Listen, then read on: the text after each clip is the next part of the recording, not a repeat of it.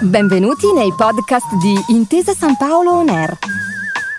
Un luogo dove vengono condivise idee, voci e soprattutto storie. Buon ascolto.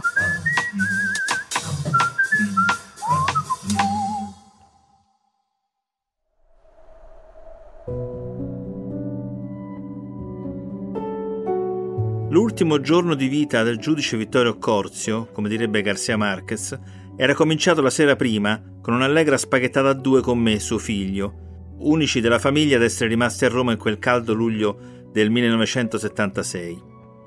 Il giorno successivo, sabato 10, sarebbe stato l'ultimo suo giorno di lavoro prima delle ferie e il lunedì 12 avrei sostenuto l'ultimo esame universitario dell'anno, diritto pubblico. Mia madre e mia sorella erano già fuori Roma e per fortuna perché si sono risparmiate lo spettacolo che avrei visto io la mattina dopo.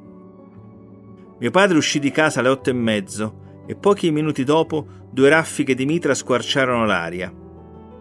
Scesi precipitosamente le scale e feci in tempo a vedere mio padre esanime mezzo fuori dallo sportello della macchina, i capelli brizzolati che si irridevano rapidamente di sangue. Feci per allungare le mani, gridando a papà cosa ti hanno fatto. Ma a quel punto fu rimandato a forza indietro dai passanti che intanto accorrevano e volevano risparmiarmi lo strazio.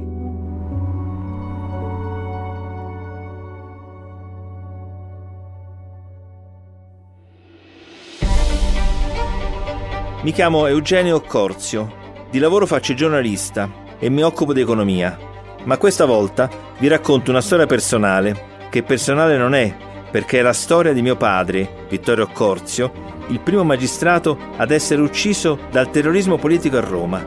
Le sue indagini si sono intrecciate con alcuni dei capitoli più bui della storia del nostro paese. Il podcast che state ascoltando si intitola Storia di un giudice ed è realizzato dalla Fondazione Vittorio Corzio per Intesa San Paolo On Air. Questa è la puntata che racconta l'omicidio di mio padre.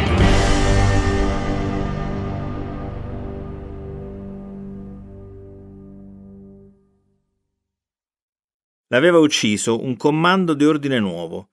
Sul sedile dell'auto lasciarono un volantino ciclostilato con il seguente testo. Il Tribunale Speciale di Ordine Nuovo ha giudicato Vittorio Corzio e lo ha ritenuto colpevole di aver servito la dittatura democratica, perseguitando i militanti di Ordine Nuovo e le idee di cui essi sono portatori. Vittorio Corzio ha istruito due processi contro il movimento politico Ordine Nuovo, Numerosi militanti sono stati inquisiti e incarcerati dinanzi ai tribunali del sistema borghese. La sentenza emessa dal Tribunale di Ordine Nuovo è di morte e sarà eseguita da uno speciale nucleo operativo. Avanti per l'Ordine Nuovo.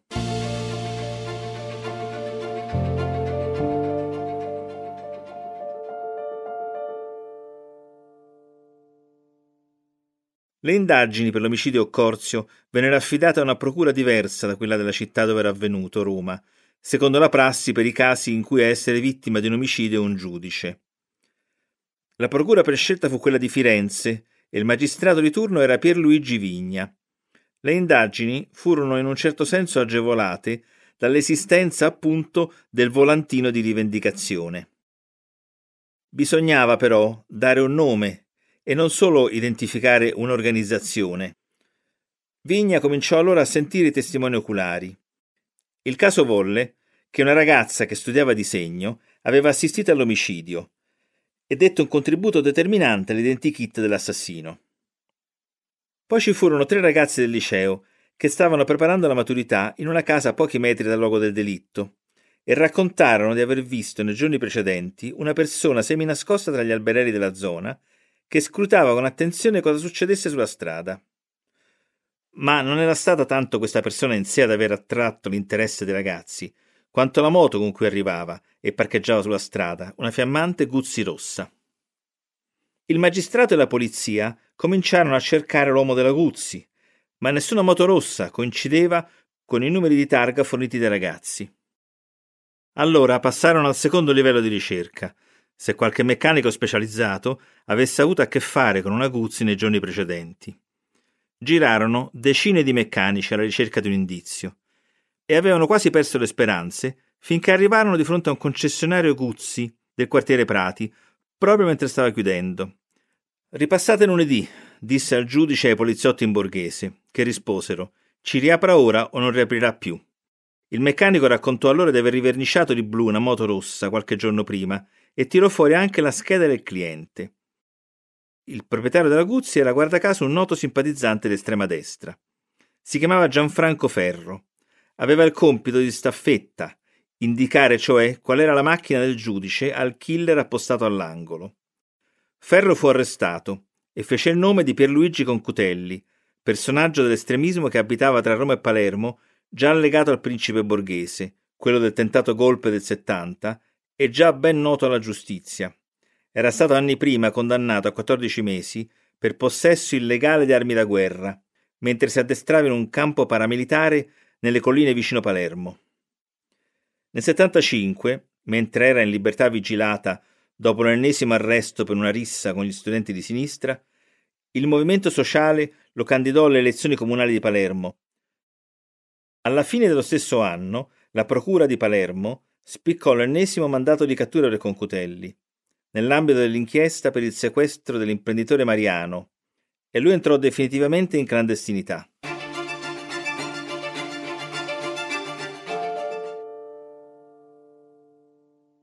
Una volta che il giudice Vigna ebbe la certezza che l'esecutore del delitto occorso fosse lui, Concutelli divenne il nemico pubblico numero uno in Italia, cercato da centinaia di agenti in ogni angolo del paese. Intanto il clima politico si arroventava, gli scontri tra opposte fazioni si facevano sempre più frequenti e violenti, il terrorismo cominciava a entrare in modo strutturale nella realtà del paese. Il terrorismo cominciava a entrare in modo strutturale nella realtà italiana. Ecco un ricordo di quegli anni del giornalista Giovanni Bianconi, prima firma della cronaca giudiziaria del Corriere della Sera. Questa è una stagione dove eh, appunto la lotta politica, che è anche violenta nella contrapposizione soprattutto tra destra e sinistra, tra la fine degli anni 60 e l'inizio degli anni 70 sale sempre più di livello, anche a Roma come in altre metropoli, ma insomma a Roma in maniera particolare, e poi finisce per diventare un terreno di reclutamento per quello che poi sarà il terrorismo, sia di destra che di sinistra, il terrorismo vero e proprio, la lotta armata, la clandestinità. Nel 76, per esempio, che è l'anno eh, dell'omicidio Corzio, un mese prima, a giugno nel 1976, le Brigate Rosse uccidono il procuratore generale di Genova Francesco Coco, che è il primo delitto pianificato dalle Brigate Rosse.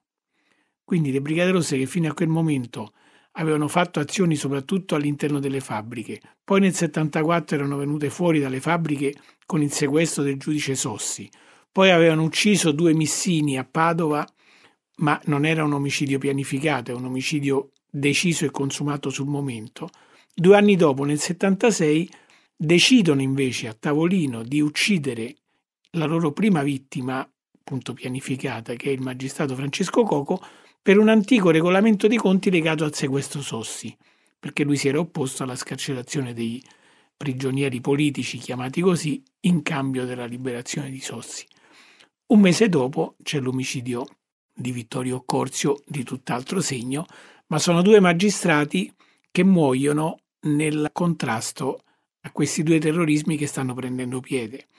L'anno successivo, nel 77, lo stesso giorno in cui viene arrestato Pierluigi Concutelli, l'assassino di Vittorio Corzio, a Roma le Brigate Rosse compiono la loro prima azione armata, colpendo alle gambe, ferendo, un dirigente del, dell'istituzione carceraria, Valerio Traversi.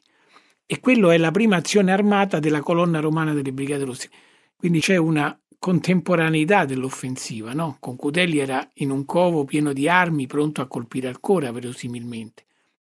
Nello stesso 77, a settembre, il 30 settembre, viene ucciso a Roma Walter Rossi durante una manifestazione antifascista da colpi sparati da un gruppo di giovani militanti, verosimilmente fuoriusciti dalla sezione del movimento sociale di Viale Medaglie d'Oro, lì alla Balduina.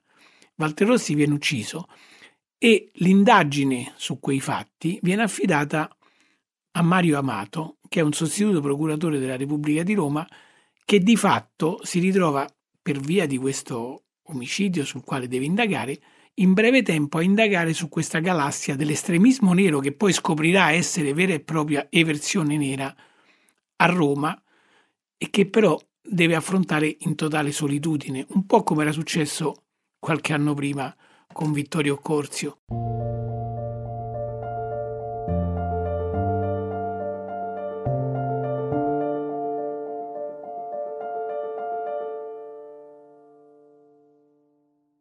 In questa atmosfera, il 31 marzo 77, il Presidente della Repubblica Giovanni Leone consegnò alla vedova di Occorsio, mia madre, e a noi figli la medaglia d'oro al valor civile, con questa motivazione. Si distingueva per l'eccezionale coraggio nella sua attività di pubblico ministero, rappresentando l'espressione vivente del fondamentale principio secondo il quale il giudice è soggetto soltanto alla legge, principio che egli, come magistrato, applicava con assoluta imparzialità a garanzia delle istituzioni democratiche. Cadeva vittima di un vile attentato con cui nell'uomo si è voluto deliberatamente colpire la stessa funzione giurisdizionale, che non conosce altro indirizzo politico che quello fissato dalla Costituzione.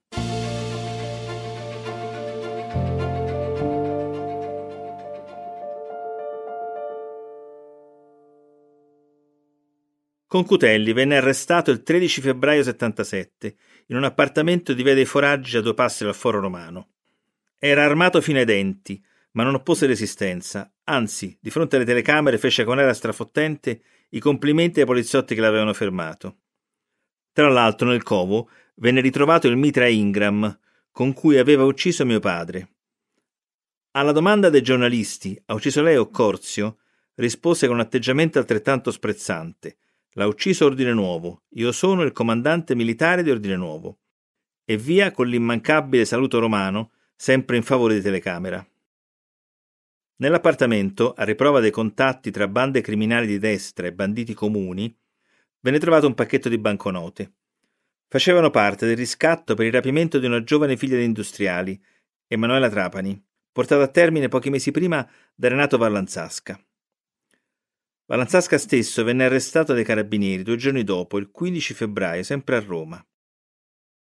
Il bel René della Comasina, come veniva chiamato dalle numerose fan, aveva allora 27 anni, ma aveva già lasciato dietro di sé una lunga scia di furti, rapine, omicidi, sequestri di persona ed evasione dal carcere.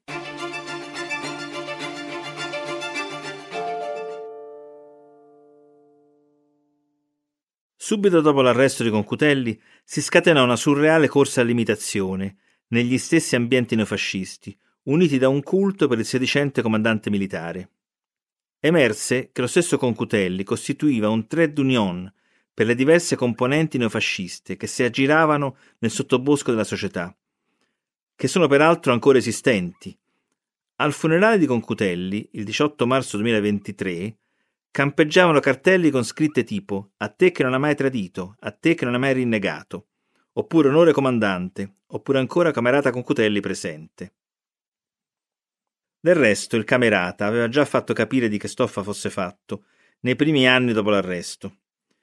Il 13 aprile 81, nel carcere definito di massima sicurezza di Novara, aveva ucciso a mani nude durante l'ora d'aria Ermanno Buzzi, un neofascista bresciano condannato all'ergastolo per la strage di Piazza della Loggia nel 74, attribuita anch'essa a Ordine Nuovo. Ma su questo episodio ascoltiamo la testimonianza di Manlio Milani, fondatore della Casa delle Memorie di Brescia. Alla vigilia del, del processo, il primo processo, il primo grado, si conclude con la, la condanna di, di Ermanno Buzzi all'ergastolo un mese e mezzo prima che Buzzi venga alla vigilia sostanzialmente del processo d'appello, Ermanno Buzzi stranamente contro il parere del direttore del carcere che diceva Buzzi è ammalato e poi che senso ha mandarlo a Novara se tra un mese deve stare qui perché inizia il processo d'appello. Viene mandato stranamente, ripeto, a Novara e lì incontrerà 24 ore dopo di essere arrivato, incontrerà durante l'aria Pierluigi Concutelli e, e tutti, i quali lo uccideranno, lo strangoleranno in carcere, motivando il tutto che era un infame che aveva collegamenti, ma soprattutto, questo non lo diranno loro, ma l'aveva già preannunciato lo stesso Buzzi, questi aveva intenzione di non pagare soltanto lui per quella strage di Piazza della Loggia. Quindi tutti e Concutelli uccidono in carcere Ermanno Buzzi. Siamo nel 1981. Pochi mesi dopo, anche Carmine Palladino, qui però entra in campo la strage di Bologna, verrà anche lui portato nel carcere di Novare e Concutelli ucciderà anche Palladino nel carcere di Novare. C'è una strana coincidenza. Chi viene accusato e chi è disponibile contemporaneamente a rivelare alcuni aspetti viene mandato a Novara. E lì a Novara, con Cutelli, farà il suo, porterà avanti il suo disegno, che è il disegno di copertura rispetto a tutti quegli anni.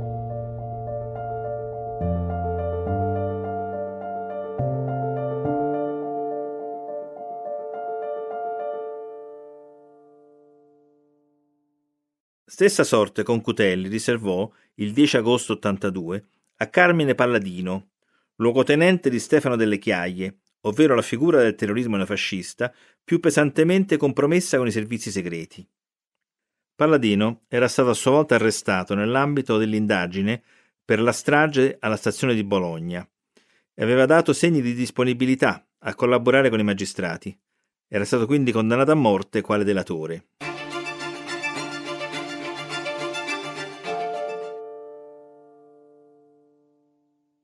In carcere Concutelli non ha mai rinnegato l'adesione alla lotta armata, rivendicando anzi la paternità degli omicidi come esecutore e mandante militare, senza alcun pentimento.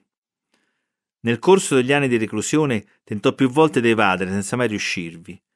La volta che ci era andato più vicino era stata quando Valerio Fioravanti aveva deciso di farlo evadere in modo clamoroso dal carcere palermitano del Lucciardone, sfruttando le sue conoscenze nella mafia. Fioravanti, ricordiamo, oltre a essere l'esecutore della strage di Bologna e dell'omicidio Amato, era sospettato di aver ucciso il presidente della regione Sicilia Piersanti Mattarella il giorno dell'Epifania dell'80.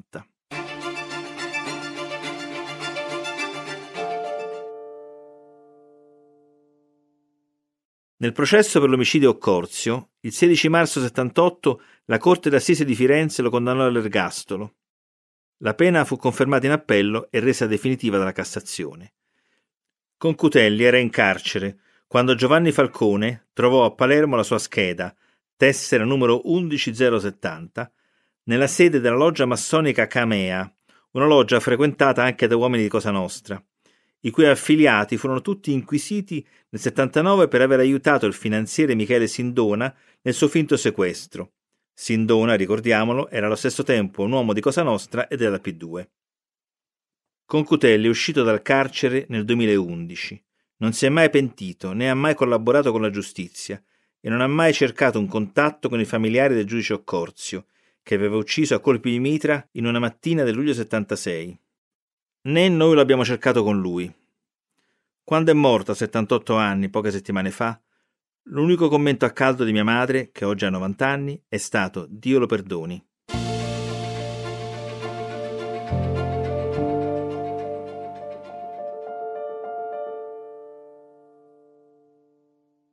La storia però non è ancora finita. Mio padre aveva lasciato in sospeso il secondo processo a ordine nuovo, che era fissato per il settembre 76, ma in luglio era stato ucciso. Alla fine, nel dicembre di quell'anno, il processo riuscì a iniziare. Ai 119 imputati, già identificati da mio padre, ne erano stati aggiunti di nuovi, a partire ovviamente da Concutelli e Ferro. In totale gli imputati erano 132, un vero e proprio maxi processo contro il terrorismo neofascista. Il PM si chiamava Carli e mi ricordo quando veniva a casa nostra per farsi raccontare da mia madre qualche aspetto riservato delle indagini, come se lei potesse essere depositaria di chissà quali segreti. Il presidente della giuria si chiamava invece Virginio Anedda. Lui non venne a casa nostra, ma ci mandò a chiedere se potevamo prestargli i libri di Julius Evola, il sedicente filosofo che aveva teorizzato il neofascismo violento negli anni 50 e 60. Mio padre aveva comprato i suoi libri e li aveva letti con attenzione per entrare nel cervello dei neofascisti, per capire dove andassero a parare i loro progetti di violenza e prevaricazione. In aula, il giudice Anedda, con il giudice all'atere Filippo Antonioni e Antonino Perrone, si rese protagonista di un doppio record. Intanto la massima permanenza in Camera di Consiglio fino ad allora, oltre tre giorni e tre notti, tanto che si erano fatti attrezzare una cameretta nell'aula bunker del Foro Italico. E poi, secondo record, quello del maggior numero di assoluzioni rispetto agli imputati. 113 fascisti vennero assolti con formula piena. Per altri 19 il processo venne sospeso. Nessuna condanna. In neanche un caso vennero accolte le richieste del pubblico ministero, che a loro volta si basavano sul meticoloso lavoro preparatorio di mio padre. Gli imputati ormai assolti uscirono dai gabbioni loro riservati e si allontanarono dall'aula facendo il saluto romano e intonando Ei Eia Alalà, il classico inno fascista. Era il 24 gennaio 1978. Così raccontò l'esito del processo per il quotidiano Repubblica un bravo cronista giudiziario che non c'è più, Franco Coppola. I tre giudici hanno affermato e consacrato in una sentenza in nome del popolo italiano una serie di mostruosità giuridiche e politiche. Ordine Nuovo per loro è un movimento assolutamente legittimo, né fascista né tantomeno eversivo. Non ha finalità antidemocratiche né è dedito all'esaltazione e all'uso della violenza come metodo di lotta politica.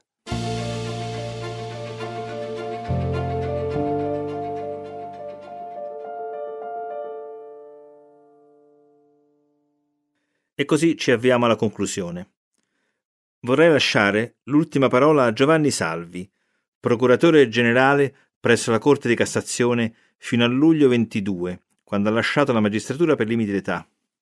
Negli anni precedenti, come sostituto procuratore, aveva indagato sulla strage di Ustica, l'omicidio Pecorelli, la morte del banchiere Roberto Calvi, il radicamento di Cosa Nostra a Roma per mano di Pippo Calò con i soldi dei Corleonesi. Il giudice Salvi è oggi presidente del comitato scientifico della Fondazione Vittorio Occorsio. Nel lavoro di Vittorio Occorsio, quello che emerge con forza è il metodo che ha utilizzato. Si è trovato ad affrontare nel tempo eh, situazioni molto diverse che nascono, come posso dire, dalle radici stesse più profonde di uno Stato eh, qual era quello degli anni 60, eh, pieno di ombre e di incertezze eh, ha lavorato sempre con molta determinazione, senza accontentarsi delle verità che di volta in volta gli venivano presentate da organi di polizia che all'epoca erano molto poco indipendenti e molto poco legate all'autorità eh, giudiziaria. E eh, attraverso questo sforzo continuo eh, arriva ai risultati eh, che eh, voi avete già conosciuto, cioè non solo allo scioglimento di ordine nuovo, ma anche alla individuazione dei possibili legami dei sequestri di persona eh, con la criminalità organizzata eh, dei marsigliesi e siciliana, che poi porterà alla loggia più due e pochi giorni dopo eh, la rivelazione pubblica di queste indagini che Occorso stava effettuando alla sua uccisione. Qual era il metodo che Occorso eh, seguiva? Ce lo ha raccontato Eugenio nel suo libro e anche in tante eh, occasioni, e cioè eh, una volontà di conoscere, non limitarsi cioè al mero processo così come gli veniva rappresentato, ma l'individuazione di ciò che era alle fondamenta di quelle condotte criminali, l'individuazione della conoscenza dei fenomeni. Egli ebbe sempre ben chiaro che il processo penale è un processo alla persona, è un processo personale, non si fanno i processi ai fenomeni però ebbe chiaro anche che senza la conoscenza approfondita di ciò che è alle basi dei singoli fatti criminali non è possibile poi comprenderli effettivamente fino in fondo, individuare tutte le connessioni. e anche fare quei passaggi più ampi che sono indispensabili quando non si tratta di un fatto criminale in sé eh, esaurente, ma che si inserisce in un contesto organizzativo. Quindi il suo metodo era essenzialmente questo, la volontà di conoscere approfonditamente ed Eugenio ci racconta che sul suo tavolo di lavoro vi erano gli scritti dei filosofi dell'estrema destra, dei filosofi radicali, vi erano i libri scritti dagli esponenti dei movimenti neofascisti nel dopoguerra, vi era cioè materiale attraverso il quale lui cercava di ricostruire eh, quali potessero essere gli orientamenti di fondo di questo movimento eh, su cui lui svolgeva le indagini che poi portarono allo scioglimento del movimento politico Ordine Nuovo. Ecco, questo metodo eh, questa eh, volontà di andare oltre le apparenze ed i singoli fatti criminosi è alla radice anche del lavoro della Fondazione Vittorio Corso voluta dai familiari eh, del magistrato assassinato. Ringraziamo di cuore il giudice Salvi per la sua testimonianza, che si aggiunge alle tante manifestazioni di stima nei confronti di mio padre che espresse in tutti questi anni, per il suo lavoro, ma anche per la sua carattura umana, per l'essere convinto che in democrazia un giusto processo è dovuto a tutti e che nessuno può essere condannato prima del tempo. Possono volerci anni, e in questo caso sono serviti proprio moltissimi anni, ma prima o poi la verità emerge. Storia di un giudice è il podcast realizzato dalla Fondazione Vittorio Occorsio per Intesa San Paolo On Air. Scritto e raccontato da Eugenio Occorsio. Prodotto da Sirene Records per la Fondazione Vittorio Occorsio e Intesa San Paolo. Ringraziamo per la partecipazione Giovanni Bianconi e Maglio Milani. Studio di registrazione Studio Colosseo. Studio manager Domenico Carillo. Segretaria di produzione Vittoria Francis. Tecnici del suono Luigi Carillo e Nicola Nolli. Post produzione Antonio Caruso. Per Fondazione Vittorio Occorsio Eugenio Occorsio, presidente e legale rappresentante.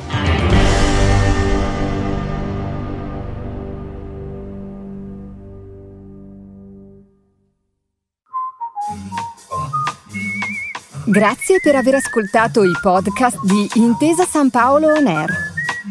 Al prossimo episodio.